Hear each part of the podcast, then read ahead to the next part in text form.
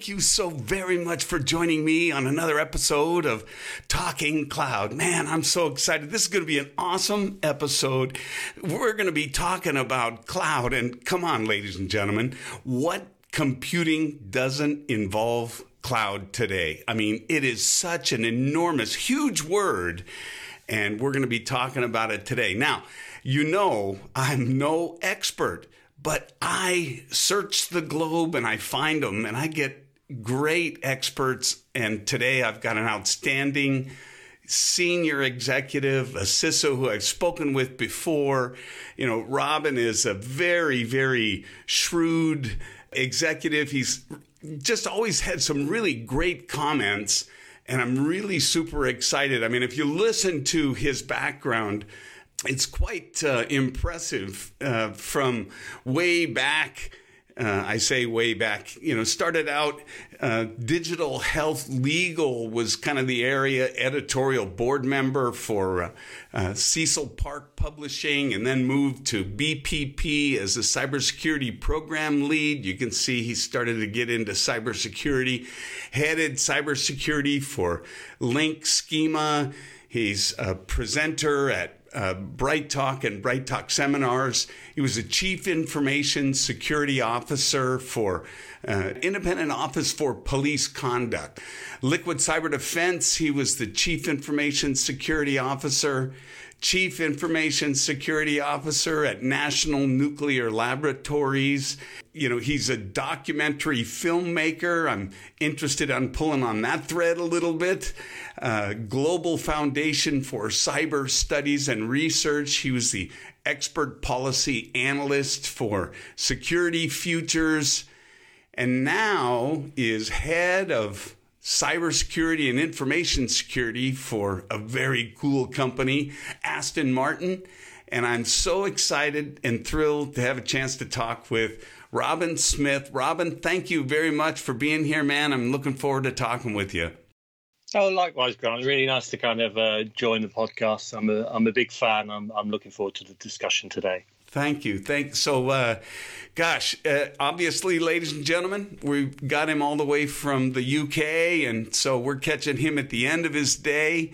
So, Robin, maybe you could take a second and just add a little bit of the z axis for the listeners. Tell them about yourself, how you got to where you are, and and uh, we'll kick this thing off.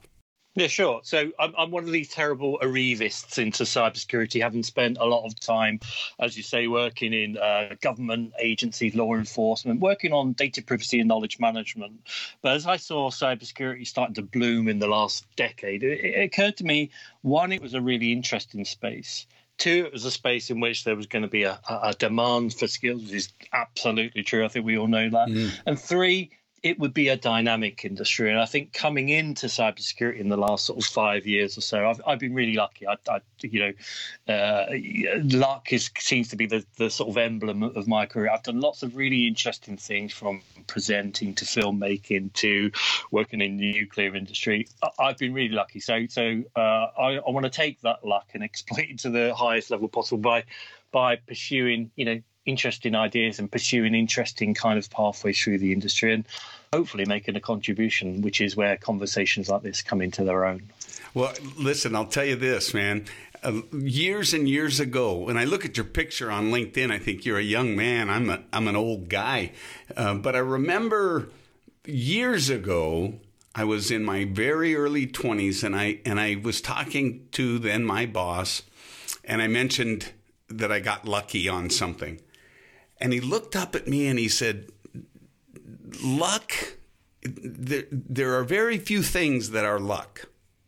He says, luck is going to the casino and walking up and spinning the roulette wheel and handing, having it land on uh, your selection. But he said, even that you could debate is luck because it's really opportunity met with preparation. And he mm. went on to explain how so many things in our life, as we go through it, we attribute to luck. But more often than not, I think if you stop and really analyze it, it's because you took a path, you were prepared. I used to say I was lucky to fall into this industry. Okay. I, I thought about it. It's like if I didn't have anything to contribute, if I wasn't worth my salt, I'd have gotten fired.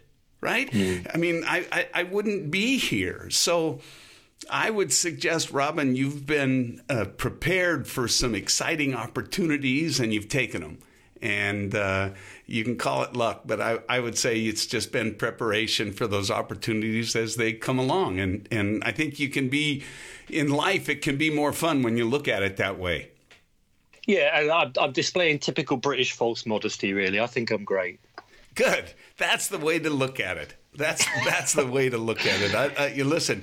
You can only love others as much as you love yourself, man. So I'm, I, I'm a big believer in that. But this isn't uh, talking psychology. This is talking cloud. So Robin, you know, one of the things I'm impressed with is uh, you're fairly new entrant into the industry, uh, cybersecurity, because so many, you know, you talk to and they've been doing it for so long. And I actually think that could be really a benefit, especially in the cloud, because so often I've heard in my other programs, and maybe if you've listened, you've heard, don't go into the cloud with the same modus operandi and view that you've been using on premise. So it may be a real benefit and strong suit for you as the cloud has kind of taken over that you haven't got that long tail in cybersecurity on in on-prem. Do you think? I do agree with that. I think you do need uh, heterogeneity of views, not just in cloud, but in any aspect of the security industry. And I certainly agree. We can't approach the cloud as uh, as we have done other developments in the industry. It's, it's somewhat unique. It's a new medium. It represents opportunities and, and, and problems. So we do need kind of liquid thinking around this is one of my kind of passions for for, for my career is, is is challenging orthodoxies. I think I've talked to a lot of people about this, which is it is difficult when you've been in the industry a long time to to sort of look at things in a new fashion. But I think that's really important that we that we challenge, that we don't just abide by the emerging orthodoxies relating to security, relating to uh, accreditation frameworks.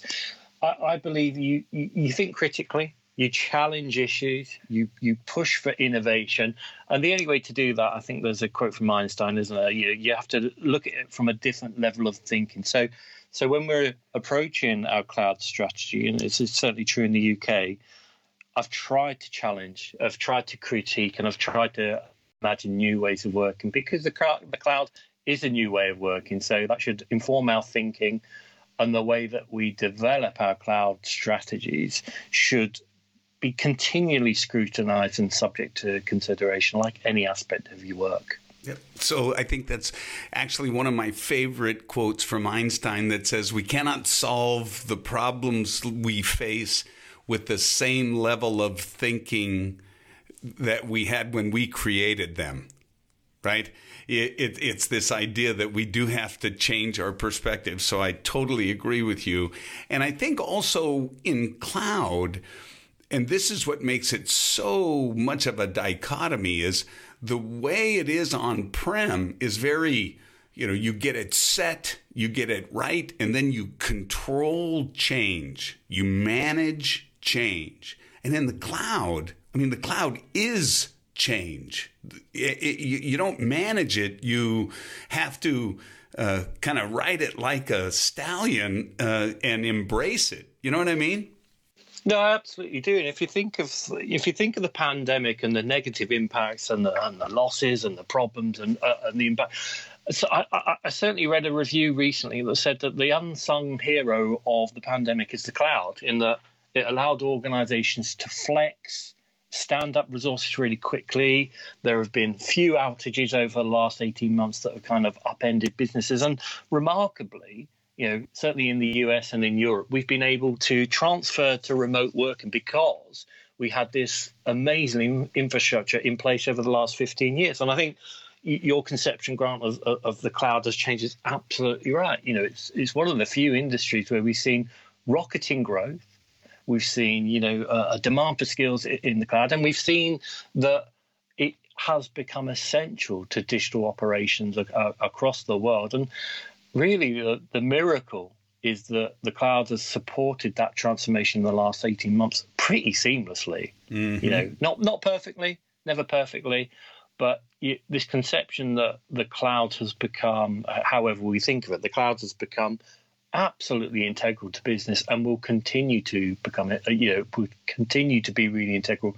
You know, we're seeing 28% growth this year. With you know, even just in the Asian region, as mm-hmm. a cloud is worth 124 billion. You know, that's a massive amount. So, so I do, I do believe the cloud drives change, and change drives the cloud. Hmm. Hmm. Well, and I think you know what what I also uh, think about in, in that whole notion of change is the the elasticity, the agility that the cloud brings is such a benefit, but that in and of itself is change constantly occurring. Furthermore, as we see more and more uh, functions, containers, uh, uh, infra as code, clearly the developers are taking a very strong position in in the company, but the the agility also enables a developer to decide to switch from RDS to Mongo or some other database mm. arbitrarily because that that that modularity is there, that option. I'm curious, you know, from your perspective, what are the biggest challenges we face in the cloud? I think for me, I, I think you've talked about the elasticity, uh, elasticity of services and the kind of the, the, the way in which controls often lag behind what's provisioned and the velocity of the technology. One of the things I've reflected on is the fact that we're getting into an extremely complex world now of the cloud, where we have multiple different models from you know hybrid to public to private.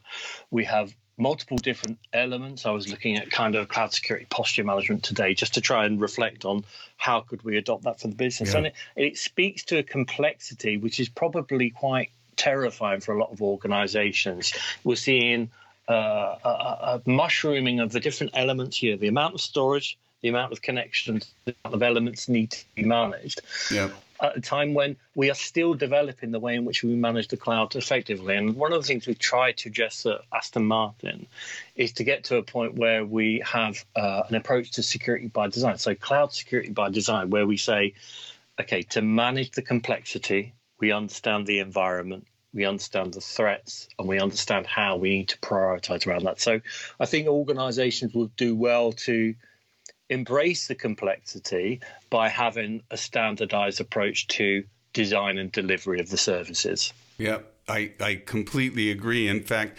the complexity, I think, is what's getting most. It's why we see stats uh, from the Gartners of the world that say 99% or at least 99% of all the failures in the cloud are going to be the customer's fault. And it's largely going to be misconfiguration, right? Uh, over uh, privileged access, those types of things.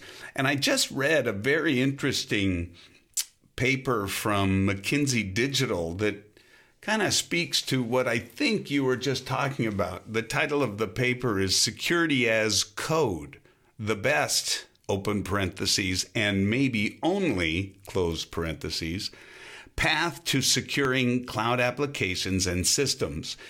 And it's a very interesting look at as we move into infra as code uh, that if we can move to security as code and implement it early as a process, it really does um, it, it really does mitigate or negate many of the problems that come downstream. The problem is, I don't know how many organizations are going to be able to make the kind of rigid changes to procedure and policy uh, that that they'd have to make to get it there. But I think the complexity, Robin, is a real challenge uh, and it's outstripping the pace of change is outstripping our ability to understand the current complexity, let alone what's coming. You know what I mean? Yeah, absolutely. And I, th- I, think when I was first told about the network uh, as an abstracted concept, it kind of blew my mind. And as you start to think about security in an abstracted fashion, you can see the benefits of automation.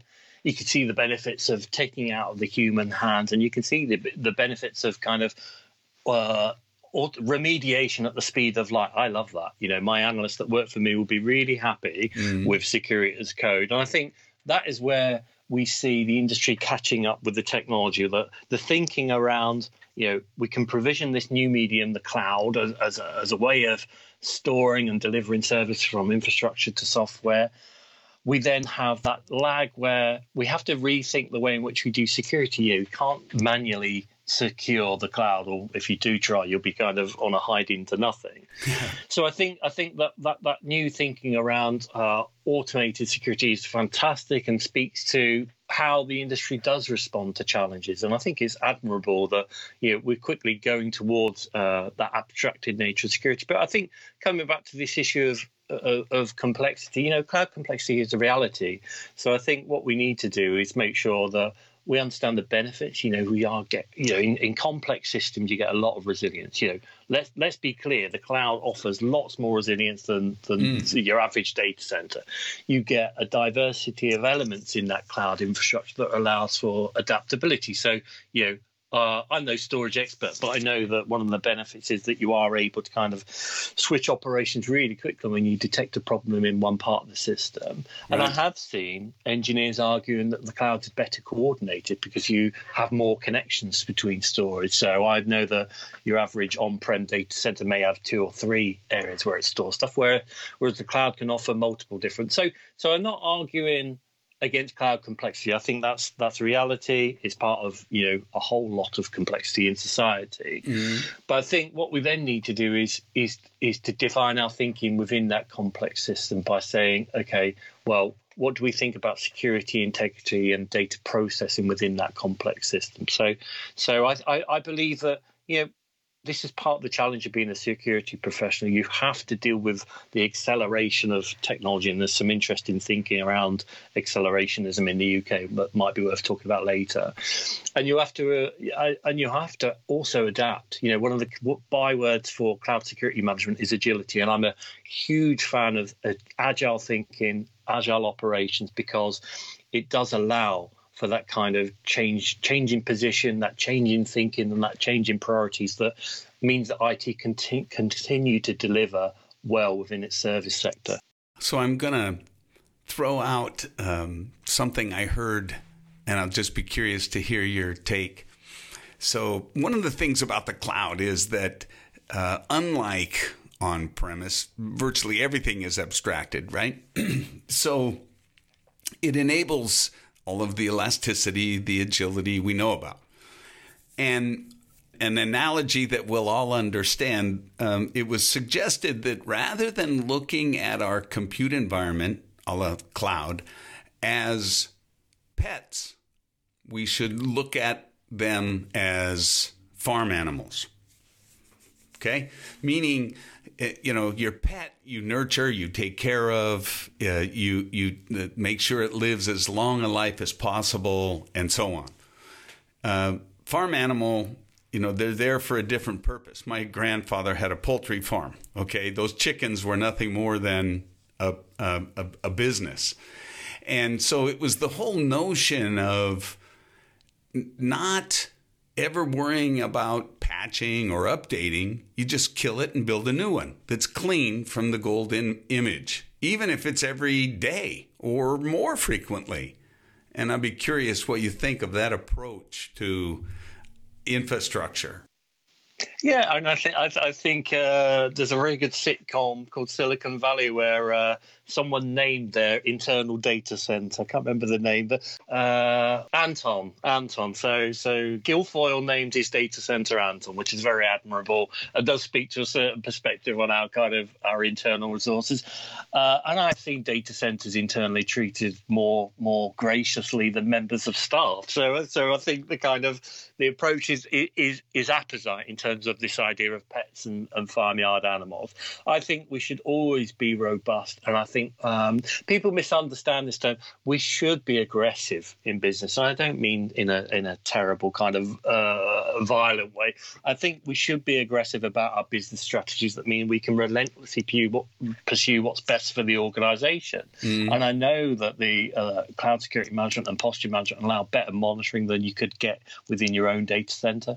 It allows you to be more proactive. It does allow for that automation that we've sp- spoken about. So, yeah, I, I think the the analogy is appropriate, and I think it speaks into this idea of we need to challenge thinking and we need to have those tactics that are appropriate for the situation. You know, why should I be why should I be kind of nice to AWS who are simply hosting my cloud storage. You know, uh, some of my suppliers will call me a terrible bully. I'm actually quite a polite guy, but when it comes to value from suppliers, yeah, you know, these are farmyard animals. You are just rearing my cattle. I won't extend the analogy too far. Right. But we should be we should be aggressive about our storage strategies because it's cheap, it's flexible, it's very lucrative for Amazon and Google and other suppliers. You know, they're making healthy profits in the oh, last 18 months. License to um, print money, Robin. I mean, well, truly. I, I, but, and I think that then speaks into what the relationship should be like. You know, this isn't, these aren't the crown jewels. This is,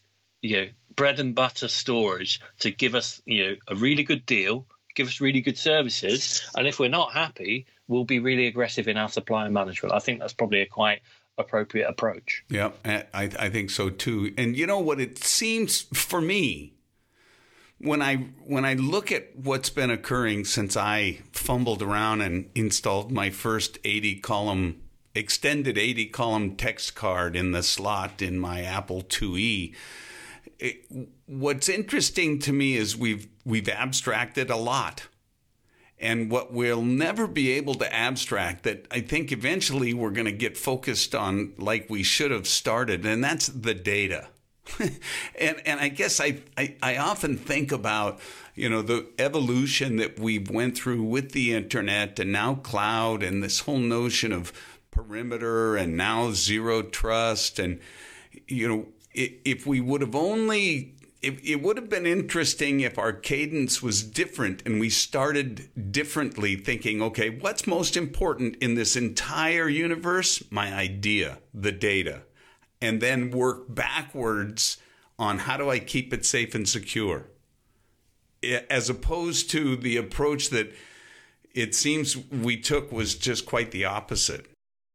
Yeah, but I think paradigm shifts in, in IT are always very messy, and I, I, I understand the kind of you know the reverse engineering from the idea into what would be the best application. But we know that IT changes are messy they're problematic. They tend to be kind of, you know, people tend to make mistakes. You know, we've had 15 years since Amazon first offered their kind of uh, cloud storage. So uh, but I come from a background in information management and knowledge management, whereby you know data security, integrity, and processing are sacrosanct. You should be respecting those as the primary ways in which we treat our, our key currency information.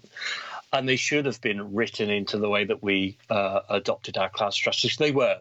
So the the retrospective kind of introduction of that kind of perspective is difficult because we're still battling the kind of mythology that cloud is just about storage when quite frankly it's about 50 other things other than storage yeah. but i think for, for, for data security you know we do want to make sure it's protected against uh, snooping or theft and, uh, and what happens if there are leaks and that that approach to data management speaks into a couple of problems I've got with with the gold rush that we've had towards the cloud, which is about kind of you know breaches and leaks, you know, the fact that we are getting a big cloud monopoly emerging. These are the things that concern me, mm. not just the operational things, but I think the fact that we're getting a cloud monopoly, you know, Google has caught up with its competitors really quickly in the last 18 months. So, yep. so I think, yes, of course, you know, no revolution is bloodless. This was basically a revolution in the way in which we approach this type of medium.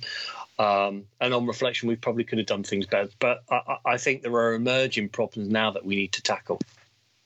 Like, so I think I think this issue of big cloud. You know, we've got uh, a number of kind of providers occupying a vast majority of the um, industry. And if we do a comparative analysis with big oil or big pharma, where monopolies exist, customer value gets driven down. So where monopolies exist, you tend to get kind of what's the word for kind of coordinated efforts? You get that kind of uh, coordinated attempt to keep prices Collusion. high.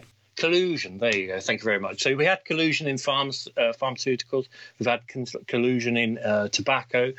I would hate to see the emergence of big cloud leading to a loss of value for for the consumer. I'd hate to see collusion leading to uh, you know nefarious practices that impede privacy rights, that might impre- impede integrity rights, and I think the the notion of, of big cloud drives down innovation as well. You know, again, comparatively analysing how tobacco and oil have innovated in the last 50 years, because, you know, when, when, we've had these kind of collusions and we've had kind of a, a lock on the market, you don't see that innovative new way of working. So I think big cloud is is is a big concern for me. Uh, because we are seeing the negative effects of that in terms of pricing and in terms of uh, development of services. Interesting. Interesting. Yeah, that's actually when you think about other industries. I think the first thing I started to think about, Robin, was uh, telecom, right? The phones. Who could get into the phone business and be competitive? I, and I, I'm being rhetorical. Who could who can get into the cloud today and be competitive? I mean, that take that take a pretty big investment, I think, to be able to jump in and have a chance to compete with the big, let's call it five or six, right? Uh, Google, Amazon, Microsoft, IBM, Alibaba, Oracle. There's six. So I think I, I think the effects are specifically if we think about look, look, let's look at the way that Amazon now dominates retail. You know, uh, uh, of the comparison is not necessarily completely uh, relevant, but that has driven down innovation and it's driven out small competitors. And I think we're, we're, we're working certainly in the UK. There's a there's a move to promote more localism, but where monopolies exist, you can't have that localism and all that innovation. So you know what interest has Amazon got in developing their cloud services if they've got a lock of I don't know, thirty percent of the market. I'm, I'm labouring the point, but I think I, I think it's it, something yeah. that needs to be challenged, and I think that then goes back to where we started this conversation: is if we know that we've got thirty percent of the market and we want to develop, you know, we might ensnare another five percent, another ten percent, but it's going to have a knock-on effect to our services. Anyone that's dealt with large uh, consultancy services that, are, that have done very well, Right. you often find that you get a very rote sort of service. You often find that you get a sort of, you know, they the expression in the UK is they borrow your watch to tell you the time. I think my fear is where we've seen, yeah, I say I like that expression, where we've seen this massive rush to adopting this new medium, these new ways of working, we still need to innovate and we still need to do better. But if it's Google, if it's Amazon, if it's IBM, Yeah. I've worked with all three and they are fantastic in their own ways. I would critique all three for not necessarily having the agility to kind of adapt and adopt, uh, you know, new ways of working. So I won't labour the point. It's it's it's a concern. It's something I'm keeping my eye on the in the, Sure. in, the in the industry, and it means you should be robust in negotiations. If there's any hint that you're not getting good quality service, you need to push back on your Amazons and your IBMs. Yeah, you know, it's very similar. You know, today the monopoly with in uh, the U.S. and and uh, cable carriers, right? Choices you have for your television, and uh, it it a surefire way to get a better price is to call them up and say, "I'm fed up. I'm leaving. I'm going to go get the deal that was just advertised by the other guy." And surprisingly, the they have an option for you, Robin, and the price just happens to go down. It's really amazing. Well, yeah, and I'm about to negotiate several contracts, so that's a that's a good tip. I shall be taking that into my uh, next negotiation. So, uh, thank you for that, Grant. So I've got one for you, and I think it's kind of related. And it was a conversation I was having the other day about. It was actually with my kids, if I'm being honest. I was talking with my 20 year old son, and we were talking about life and about spontaneity and how, you know, that's one of the great things about life. And it got me thinking about the difference between uh, let's say 1975 or 79 and today. And the fact that, and, and I'll give you, I'll, I'll just lay out a story. A guy gets a job working for a food broker, right? Going to grocery stores. Gas crunch comes along uh, three months later and he gets laid off. So it was not even long enough to get established happens to get a phone call from a guy who's got the same name as him and tells him about another job working for a wholesale distributor of fishing tackle and knives. So the guy needs a job. He goes, he gets the job. And two years later, this guy he goes to work for has the wherewithal to go buy a computer and then says, Hey, let's sell these, not fishing tackle and I'm along for the ride.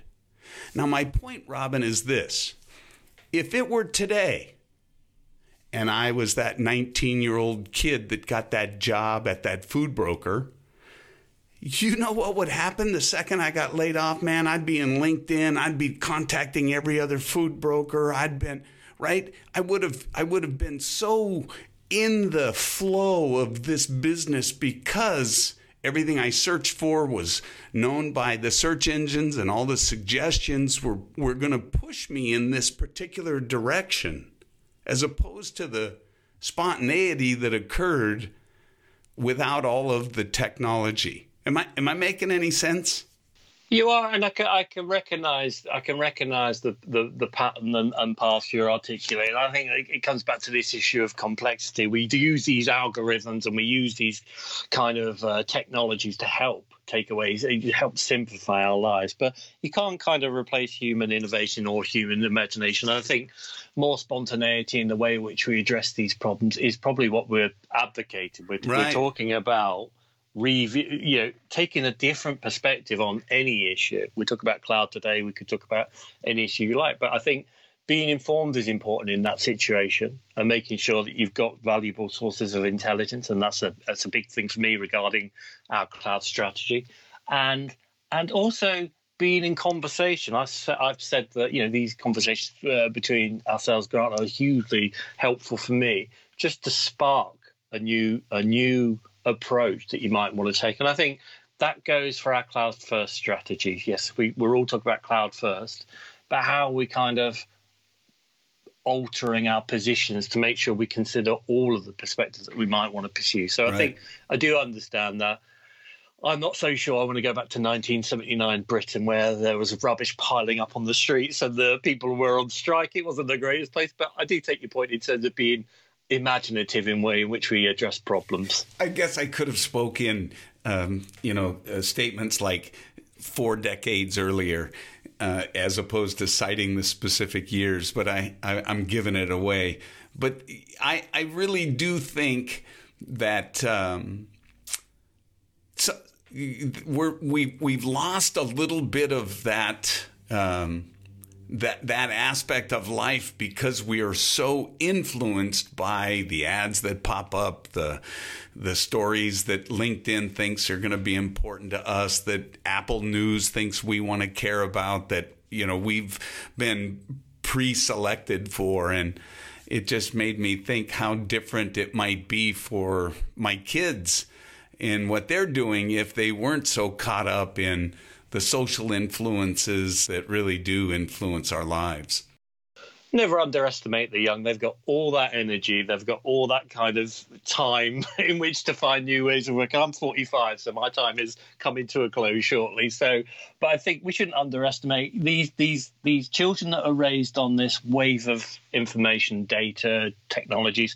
Their cognitive abilities. You know, you and I are smart people, Grant, but their cognitive abilities are probably 10, 15, 20% beyond what we're going to be, what we were at, at, at that age. So I think I, I, have lots of optimism about the future. I have, I have nieces and nephews who consume information, think about it, are intelligent, are informed, and, and will make decisions in that new context, not in the kind of context that you and I would recognise. So, so I'm I'm I'm a natural optimist anyway, And I think you know human capacity. Look look what we've gone through in the last eighteen months. You know we've we've we've managed to tame uh, this epidemic, this pandemic. We've managed to come up with vaccines really quickly.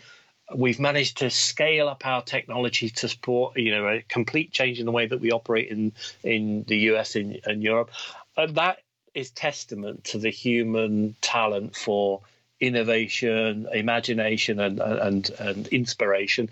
And I think we should be really positive about kind of how you know your your 20 year old son he's going to change the world. Yeah. he's going to change the world in the future. So he you know he's able to do that thanks to all that brilliant youthful energy that he's in possession of that i'm very jealous of. Yeah that, that's right. Now the only thing i'm going to add to that uh, robin is this that that at 45 if you're thinking you're getting close to turning in i i just heard a shovel of dirt above me.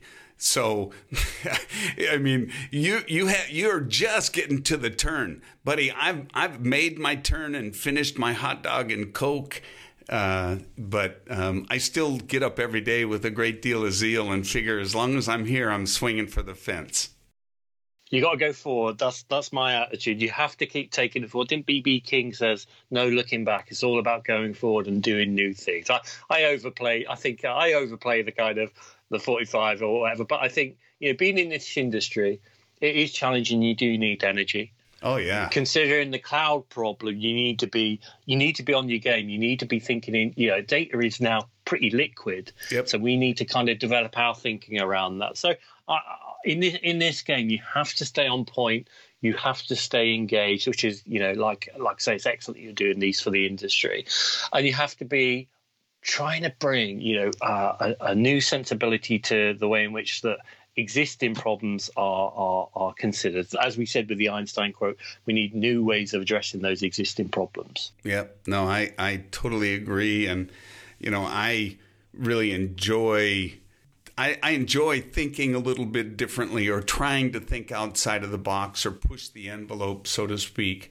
Uh, and um, you always make it easy and simple to do that. I enjoy talking with you very much, Robin.